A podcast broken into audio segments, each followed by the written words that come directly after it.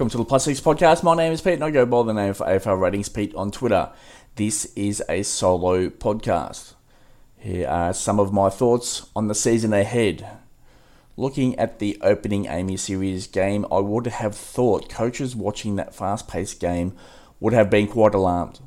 There is no way any coach wants to play that type of footy for a full four quarters over a twenty-two game home and away season. For every action, there is a reaction. I expect coaches want control back. They also want a healthy list.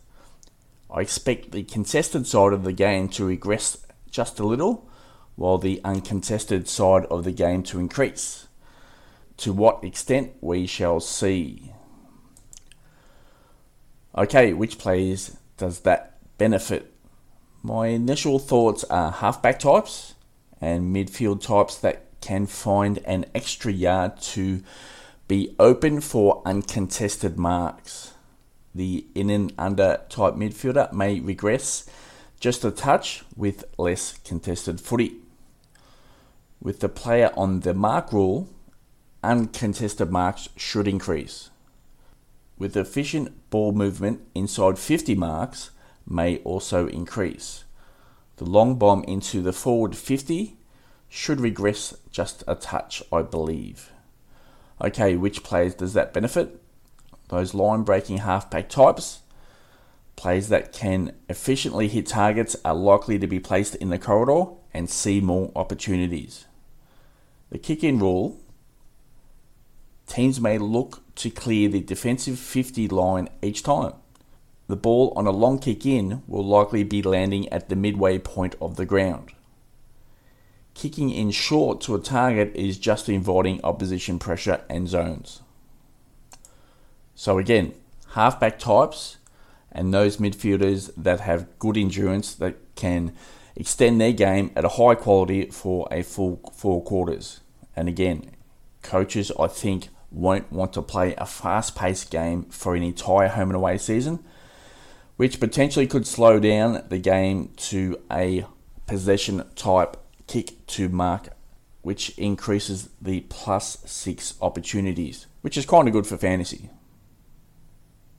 Okay, as always, if you retweet any podcast link that is sent out via Twitter, you have a chance to score a plus six podcast cap. The next retweet giveaway will be just before the home and away season commences, which is this week. Also, if you have not been following A F L Ratings Twitter accounts, you are likely behind your opponents already. Jump on and follow. All I ask in return for the content are likes and retweets. Additionally, the fantasy content is still flying on a f l ratings dot com dot a u. There are plenty of articles up right now to assist you completing your round one team. Remember, this podcast is focused on A F L Fantasy Classic overall ranking. This podcast is being recorded on Saturday night, March thirteenth, East Coast time in Australia. Please adjust when news comes to hand. Okay, on to requested plays. Thanks for all the replies.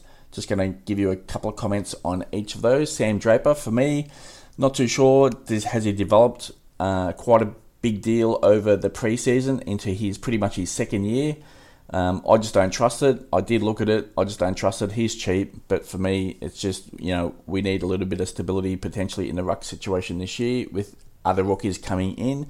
So I think that's one situation you can avoid potentially. Uh, there is upside there, but I just don't trust at this stage. Jack Higgins, he's going to play pretty much the similar role to what he did at Richmond. I think he'll have his good days, but on some days he might have a low points floor. For me, in A F L Fantasy Classic, that's an avoid. Changuth Giath, C J at the Hawks, did some nice things in the A M I Community Series game against the Kangaroos. His intercept marks were quite high. So I think there is upside on his starting salary at round one. It's just whether you want to lock him in for a bit of a long journey to begin the season. So there is an option there. There's a little bit of an upside there as well. Jack Sinclair has played a little bit off halfback in the pre-season. Did see some centre bounce usage in the A M I Community Series game. Uh, can rack up the fantasy scores, that's for sure.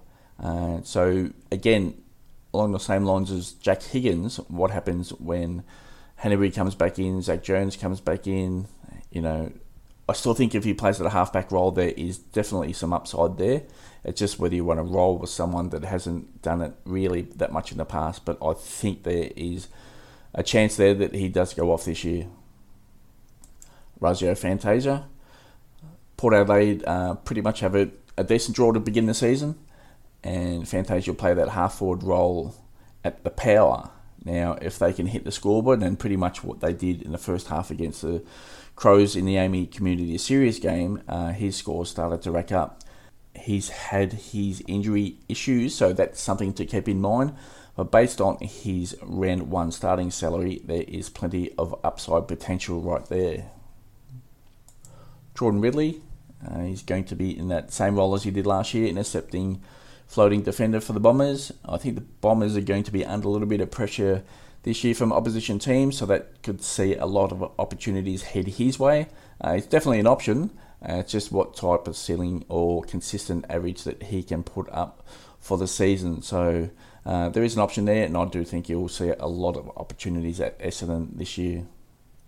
Jack Silvani pretty much going to be playing that inside marking tall for the Blues, half forward type role. I don't think there's that much there in Silvani, so for me that's a pass. Brodie Grundy, I think there is an upside on his starting salary at round one. Um, I think he'll be quite popular amongst highly ranked coaches uh, if you were not playing the low ruck game to start the season.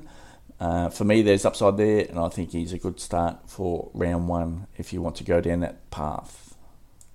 Will Brodie has done some nice things in the Suns midfield over the pre-season. Uh, hopefully gets an opportunity into that best twenty-two. I think there's genuine upside on his starting salary at round one. So that might be one where we have to wait until teams. Um, if he's locked in there, that best twenty-two for a long period of time, I think he's going to see a decent amount of cash generation, and the scores hopefully will come along with that as well. Sam Walsh, I did tweet out this week that um, I'm taking a pass on Sam Walsh. I still think he'll be pretty solid this year. I think there is upside potential on his starting salary. But for me, high ownership and on the A F L Fantasy website, it doesn't represent that at this stage. We know the ownership on the A F L Fantasy website doesn't reflect what highly ranked coaches will do until the season starts. So I think it's going to be high. I think we could probably see uh, fifty to sixty percent plus at round one. Uh, with no Zach Williams in round one as well, I think he might uh, bust out for a huge score. So that's something to take into consideration there as well, that he could see a decent salary increase early in the year.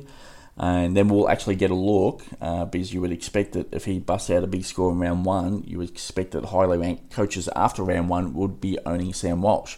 And then we'll get a fair reflection of what that ownership looks like there as well. Ed Kono is still in that centre bounce mix. He was used at a high rate in that second half against uh, St Kilda in the A M I Community Series.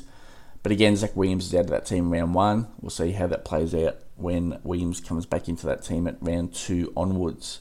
Uh, Carlton are a high disposal type team, and I think there's just enough here there for me to take a pass and look elsewhere.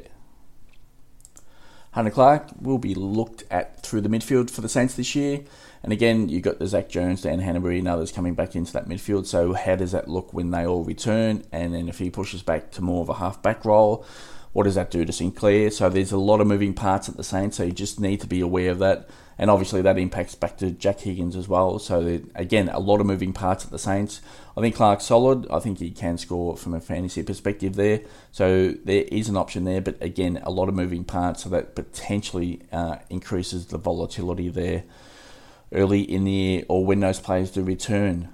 Another player that I had sort of ignored for a while, but Uh, has had a very, very good pre-season is Ollie Wands for Port Adelaide.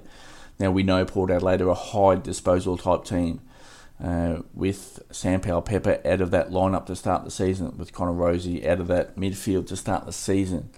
Uh, we've got Travis Boak and uh, Tom Rockcliffe. I think he should be in that team at round one, and didn't start that first half against Adelaide, so he should come in there. But Ollie Wines, he could be the one. Uh, if he is put in that corridor when teams move through the ball, he could see some extra plus six opportunities. There was one player here, certainly, that I wasn't looking at a few weeks ago, but I am actually eyeing off. Uh, again, Port Adelaide high disposable top team, and I think there's an opportunity there. Is he already priced into his salary and what sort of ceiling he can hit? Uh, we're going to have to wait and see, but I do think there's an opportunity right there. Jimmy Webster, again, uh, at the Saints, a lot of moving parts. So uh, for me, it's just a pass for right now. On Webster, Jordan De Goey, likely to see uh, an increase in midfield usage at Collingwood this year. Uh, we know Sidebottom's going to miss round one for the Magpies. Well, he's likely to at least anyway. And no Adam Treloar this year.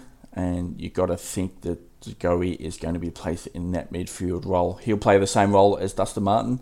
So there could be a lot of high centre bounce usage, and he can actually impact in clearances there as well. So there is an opportunity there to start him forward. Uh, it's certainly one player that I'm looking at. Jai Caldwell for the Bombers. Now, he's moved from the Giants in the off-season, and he's going to get a fair amount of midfield usage this season. Now, from what we did see in that A M I Community Series game, Uh, his turnover rate wasn't especially high, but that's not to say that it's going to be anywhere low throughout the season. I think he'll chug along, but it's uh, some concern for me what his actual ceiling could be. On to Stephen Cornelio. If you like a narrative point of view, uh, Cornelio had a poor season last year, so he'll be hell-bent on putting up a decent twenty twenty-one season. Uh, we know he has a huge ceiling, so there is a player that you should be looking at for sure. Andrew McPherson for the Crows. Uh, key defender type role. Uh, is he going to play that intercepting type role? We'll have to wait and see. Uh, I just don't think there's too much volatility there to consider McPherson this year. Nick Hine for the Bombers did have a shoulder injury or concern in that A M I Community Series game. He looks likely to be available for round one. And with the Bombers potentially absorbing plenty of inside fifties this year, uh, you'd think that if Hind is in that best twenty-two, he should see plenty of opportunities there. It's one player that I have had a look at and an eye on over the preseason. It's just whether you want to take the risk and, and chuck in a mid-pricer where there could be better opportunities elsewhere. Ben McAvoy um, has played a little bit in a ruck in the preseason, which is great to see out of his defensive role. He's going to be switch hitting with John Segler at a ruck forward position this year. Anyway, that's the plan to start off the season for the Hawks. Uh, McAvoy did say in the preseason that he wasn't prepared, or he's not really at the age where he can take on a full season at the number one ruck spot for the Hawks. So that is something to definitely keep in mind for those looking to start McAvoy in defence. So could be a, a little bit of volatility. And if the Hawks are going to struggle to score this year, if they're going to struggle to put up some wins, sitting forward might not be an ideal position for a resting ruck at the Hawks. Okay, on to Ben Cunnington.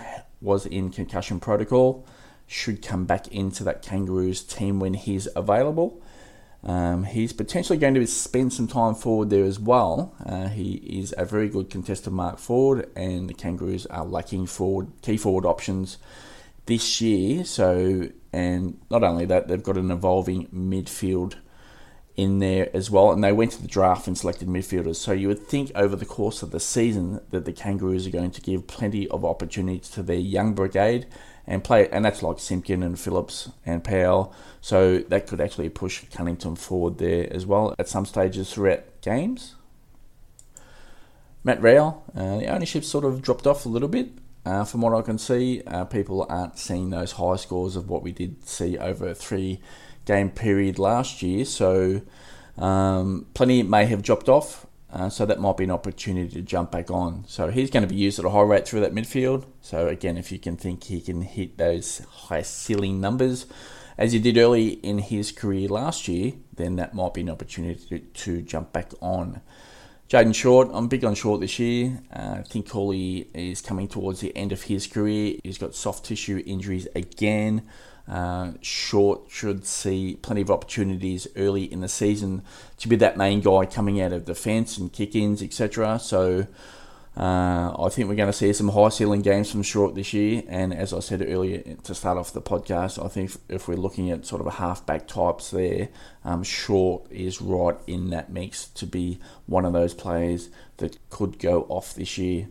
Darcy Parish, he's going into the midfield at a higher rate this year. He still plays some forward type as his secondary role, but he'll be into that midfield at the Bombers this year.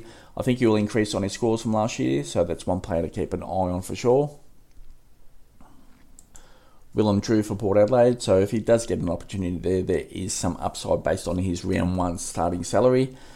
It's just for me, it's just, you know, how much do you want to invest in when there are other opportunities at a better price, and how secure is his role when, you know, when we're going into rounds one, two, three, and we need him to play, you know, where does he stand when some players potentially come back to, into that team? Sam Doherty, almost the forgotten player in the half-back line this year in fantasy. So again, those halfback types, and Doherty is going to be that distributing type player out of defence, halfback role. Uh, so he's going to be in a prime scoring position for fantasy this year. Uh, I think there's some upside based on his salary uh, to start round one. So there's one player that you might want to look at. I know I've been high on Carlton moving the ball quite efficiently from defensive fifty uh, through like Adam Sard types and line breaking type players into their forward fifteen. That's the way they do want to play. But I think there's a, enough opportunities there. Onto Tom Atkins. He has moved to a defensive role at the Cats. He'll be that line-breaking type player. Uh, he comes in at a mid-price there, so whether you want to risk that coin on a mid-pricer, that's fine. I do think there is upside in his salary. Kyron Hayden for the Kangaroos. Again, he's a hard nut. Uh, he might see some opportunities in, in that midfield. But again, we've got Cunnington, Dumont, and other, other options to come back into that midfield. Where does he stand? What type of role does he play? Uh, so for me, it's a hard pass there on Hayden. Liam Baker, he does play a lockdown role. So for me, he's not going to be that loose type. So he's going to have to match up on an opponent first, first and foremost, and then look for the ball if there is an opportunity. So for me, those types of players that play that lockdown role, it's a straight avoid in defence. We want the loose type players that are just looking for that ball straight up with their teammates guarding their uh, opponents. So for me, they're... That is a pass. Max Gawn, uh, we know Jackson's going to play some ruck this year. I don't think it impacts Gawn too much. The one thing I'll say about Gawn is I've been high on is he, he's at a monster salary at round one, so I do think we'll see a slide in salary at some stage throughout the season. So it's just whether you want to play the salary type game, and hopefully at the time his salary does drop, which I believe that will be the case, that you can make the upgrade to him. I still think he's going to be very viable and pretty much the one two Grundy and Gawn combination there. Connor Iden for the Giants has been playing in defence there at the Giants over the preseason, so that's one player to look at. He's low enough salary that if he's named round one and there are not too many other options at a really low salary, that you can look for him. I don't think he'll turn over at a high rate, but there's some certainly cash to be made there. Rory Sloane, starting at a very good salary, I think is an option there. Crows were a high disposal team to end the season last year, so that might be one player you might want to look at. Uh, coming off those premium type options, and we know he has a ceiling there when he gets going. Lockie Shaw for the Crows as well. Um, there's one player that actually I had in my team over the preseason, and I have removed him um, based on what I have seen over some practice matches and also the A M I Community Series game. So if he is playing that wing type role and not that halfback type role, I think his scores are going to be volatile. So for me, I wanted to see him in the halfback type role, but I'm not too sure if that's going to be the case. So if Nix, Matthew Nix wants to put him up onto a wing, uh, that's a pass for me. Tom Stewart for Geelong. Uh, I think he's going to be quite solid this year. Again, he's going to be playing that loose floating intercept defender for the Cats. Uh, got him projected for ninety-five. Might be a little bit unders, that's fine. I think he still should be quality, and yeah, he's in with a chance of that top six uh, defender spot, no doubt about it. Uh, it's just for me, I got him in ninety-five, which is just a touch below. Uh, but yeah, he's right in the mix there. So if you want to go down that track, that's more than fine there as well. On to Port Adelaide, we've got Zach Butters. I do have him projected uh, into the eighties and potentially could we could see ninety. So if he's going into that midfield role at an increased rate, I think there are some opportunities there. Um, I did like what I've seen from him in the final series and late stages of last season in contested situations. So I think that's something to, to keep an eye on there. So it's just a matter of how much you can see him averaging this season, and if you want to pull the trigger on his price tag to start the season. Oleg Markov, uh, looked at his ownership on A F L Fantasy just before I started recording this podcast, and it's very low. I think if his name ran one, I think that ownership from highly ranked coaches is going to be super high.